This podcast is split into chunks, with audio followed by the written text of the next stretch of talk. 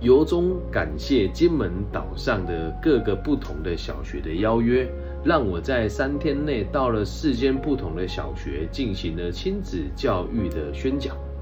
那上完课以后，有很多家长陆陆续续发问题给我，逻辑都差不多。但是呢，原本我们宣宣讲的对象是小学生，可是这些父母啊，有一些孩子已经读到中学，读到高中，那问了很多我相关的问题，比如说，呃，我的女儿现在就读初中了，然后跟她的同学去唱 K，然后唱到超过十二点，我要叫她回家。然后她不回来，我报警抓她，这样子对吗？然后比如说我的孩子有强迫症，什么事情都要做到百分之百完美，如果做不到，他就对我发脾气，这样对吗？比如说我的孩子在他奶奶家的时候可以一直玩手机，但一回到我家我不给他玩，他就会对我大发雷霆，我该怎么做？那其实这些家长的问题我都有一一回复了，只是有个比较特殊的点是，我在每一次和他们聊完了以后，都一定会再补充一些重点。那我今天把这个亲子沟通的这个几个大原则哦，分成八个大重点哦，其实逻辑上都是差不多的。那我就把我在金门的这几天的演讲哦，浓缩成这个十五分钟的小短讲，把那个精华啊摘录下来。请大家这个可以用大原则的方式来进行对孩子的教育哦。那请记住，亲子关系是非常微妙也非常严肃的。我们每个人都是自己父母的作品。那当然，如果你小时候照顾你的不是爸爸妈妈，而是爷爷奶奶，那我们就是爷爷奶奶的的作品哦。孩子对于未来的世界的一切的反应，都是奠基在自己已知的世界当中。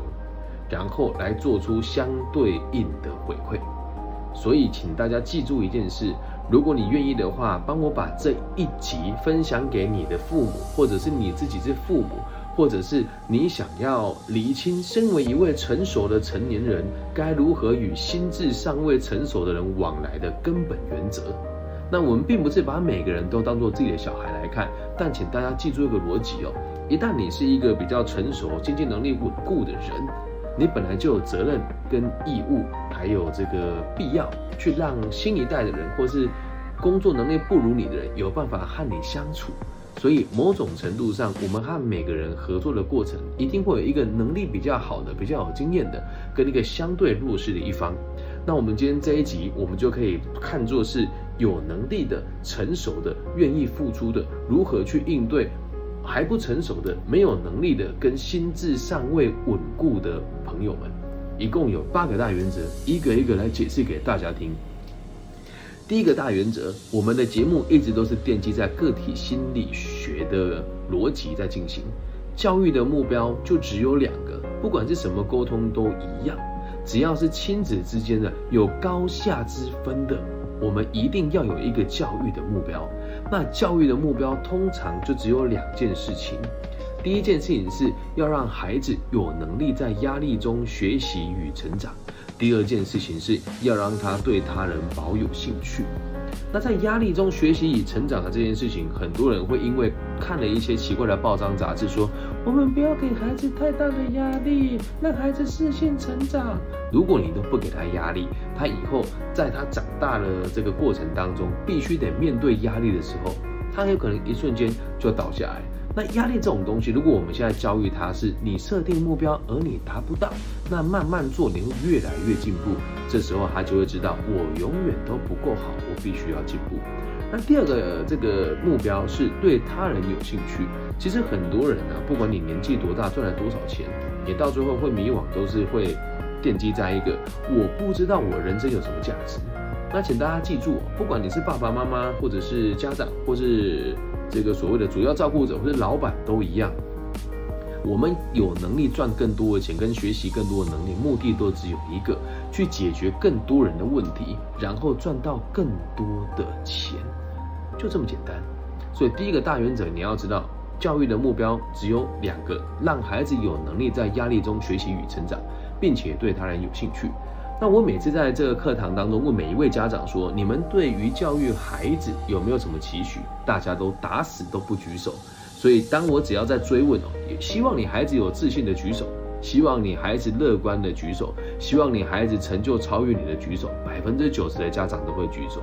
那你就要知道，我们每个人只要想要对一个存在或是一个人做教育，就代表我们对他有期待，而这个期待最好是要让你跟他都知道我们两个的这个目标奠基在哪里。所以就是这两件事情，有能力在压力中学习与成长，并且对他人有兴趣。第二件事情哦，你要以身作则，当一个有智慧的家长。我们在带孩子的成长过程当中，如果他过得开心、过得快乐，其实都不大需要烦恼。但往往就是他心绪状况有问题了，或者是他的情绪起伏很大了的时候，你和他相处就会出现冲突。那这时候，请大家知道。根据个体心理学逻辑指出，人的烦恼只有三种，分别是工作、交友还有爱情。那你的孩子在哭哭闹闹的时候，一定就是这三件事情。那我们用孩子的世界来看待这三个逻辑：工作就是上学的状况，交友就是他的邻居或者是他的这个兄弟姐妹们。好，那爱情这里呢，比较像是于对父母之间的相处，接受别人无条件的付出，跟接受自己无条件为别人付出的这件事情。所以当他在哭闹的时候，你要先陪他一起理清问题在于什么地方。孩子哭闹，我们要陪他找到他的问题的根源，而不是直接告诉他说：“你不要哭啦，哭什么？你很烦呢。”别人家小孩都没有那么无理取闹。你要去理解他的世界是什么。并且帮他把问题理清出来，这样能够听听得清楚吗？有的时候你会说这个孩子他会哭，他不想去学校，然后就像我女儿啊，最近我带她去学校，她就比较抗拒，然后呢，我的父亲带她去学校，他就比较喜欢。那我们一开始的方向都一直以为是他在学校受到了欺负，后来啊，有一次我跟他吃饭，他才告诉我，其实是因为我如果开车载他，他要从巷子口走到学校。那如果我的爸爸载他，就可以直接骑电瓶车把他带到校园的门口里面。所以你要带他来理清问题的根本在哪里啊？这是比较生活化的例子。那如果是他平常在哭闹的烦恼，你要陪他解决这个问题。你说你讲的那么简单，那刚刚你女儿上学让人家再送意见那么多，属于什么问题？记得孩子现在的职业就是学生，那这个是属于工作的烦恼。才能够理理解吧，它不是属于这个人际交往之间的烦恼，所以你要自己练习把这个问题分析的清楚一些些。那第三件事情哦，你要对他有健康的课题分离。我刚刚带我女儿去逛夜市的时候，就听到很多家长说：“你再吵我就不要你了。”或者是我数到三哦，你再一次我就把你丢掉哦，你自己想办法回家哦。哦，这是错误的。课题分离的逻辑是，我会先告诉你可能带来哪些后果。而这些后果我已经已经都事先告诉告诉过你了。如果你还是犯了这些错，你不用担心，我也还会待在你身边。所以他的餐碗一天不洗，就让他带去学校。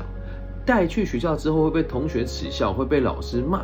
他回来家里之后哭，你就不能跟他讲，哎，你活该啊！不是跟你讲过了吗？你要告诉他没有关系，你做的很好了。但昨天我有告诉过你，你今天感觉一定很差。来，我抱一下，我知道你很难过，我们一起洗碗。所以下个礼拜如果可以的话，你有空就自己洗，爸爸有空，爸爸帮你洗。这个叫健康的课题分离。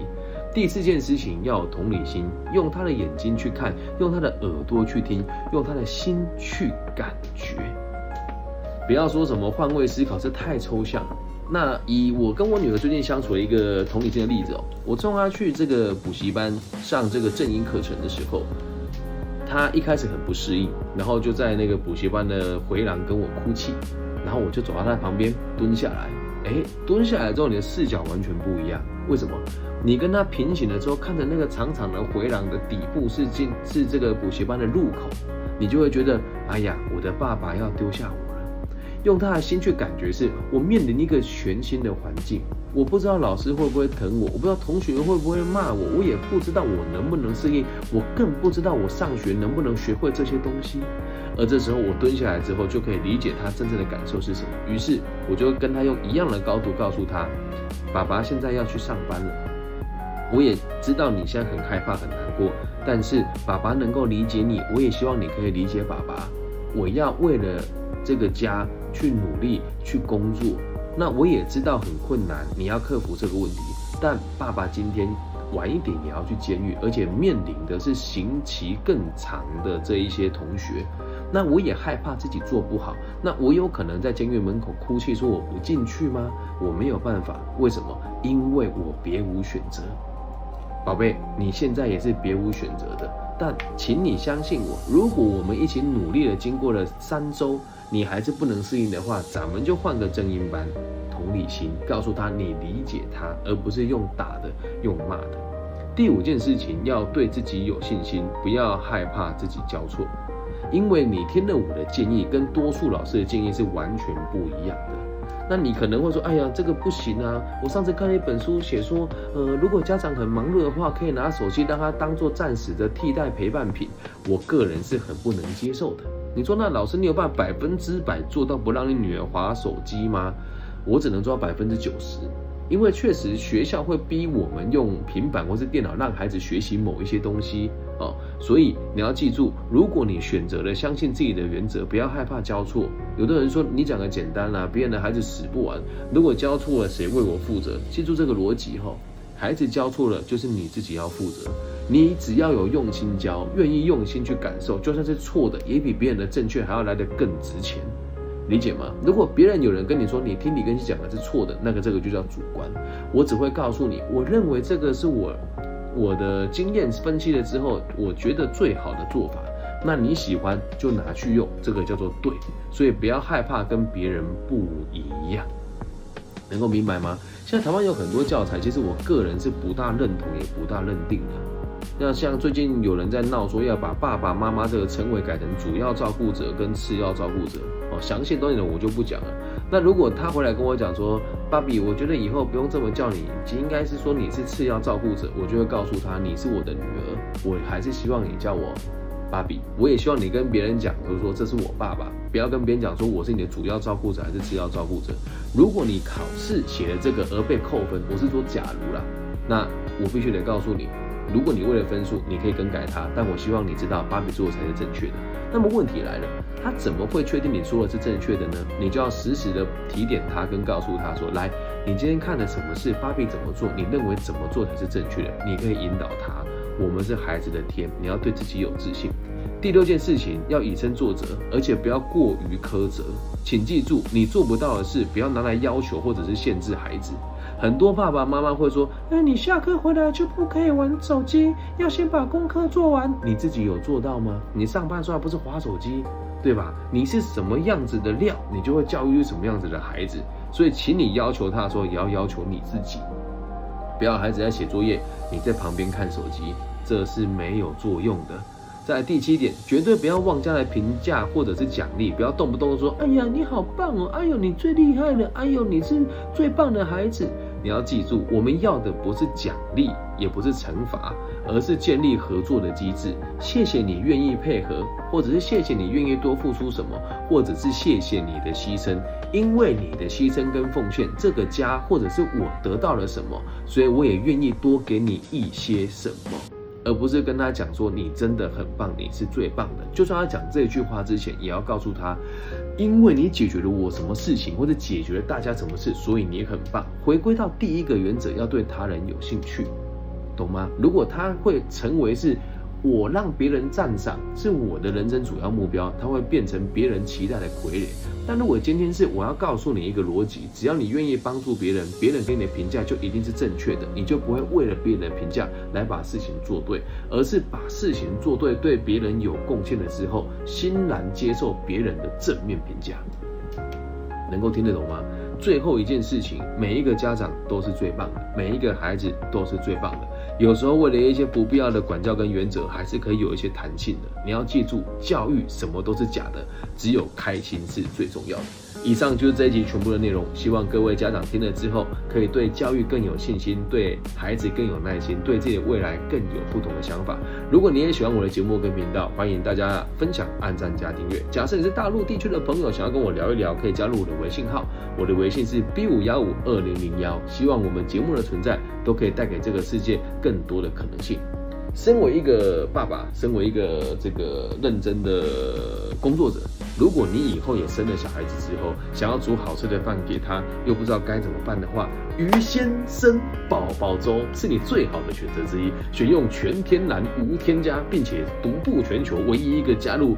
赤木鱼低基金的宝宝粥，大家如果有兴趣的话啊，可以在下面的链接帮我点进去订购啊，然后订购可以在上面写说我是李老师的这个学生，会有意想不到的小折扣跟小礼物哦，猝 不及防的叶配，想不到吧？鱼先生低基金还有宝宝粥，是你育儿。养儿最好的选择。如果爸爸妈妈不能顾好自己的情绪，那你又怎么有办法去让你的孩子过得更开心呢？透过一个更有效率的方法来养育孩子，那或许把某一些能够购买来的服务，让我们的工作更简单，可以让你有更多时间陪伴你的孩子，也是一个不错的选择哦。感谢大家今天的收听，希望你们喜欢我的节目。大家晚安，拜拜。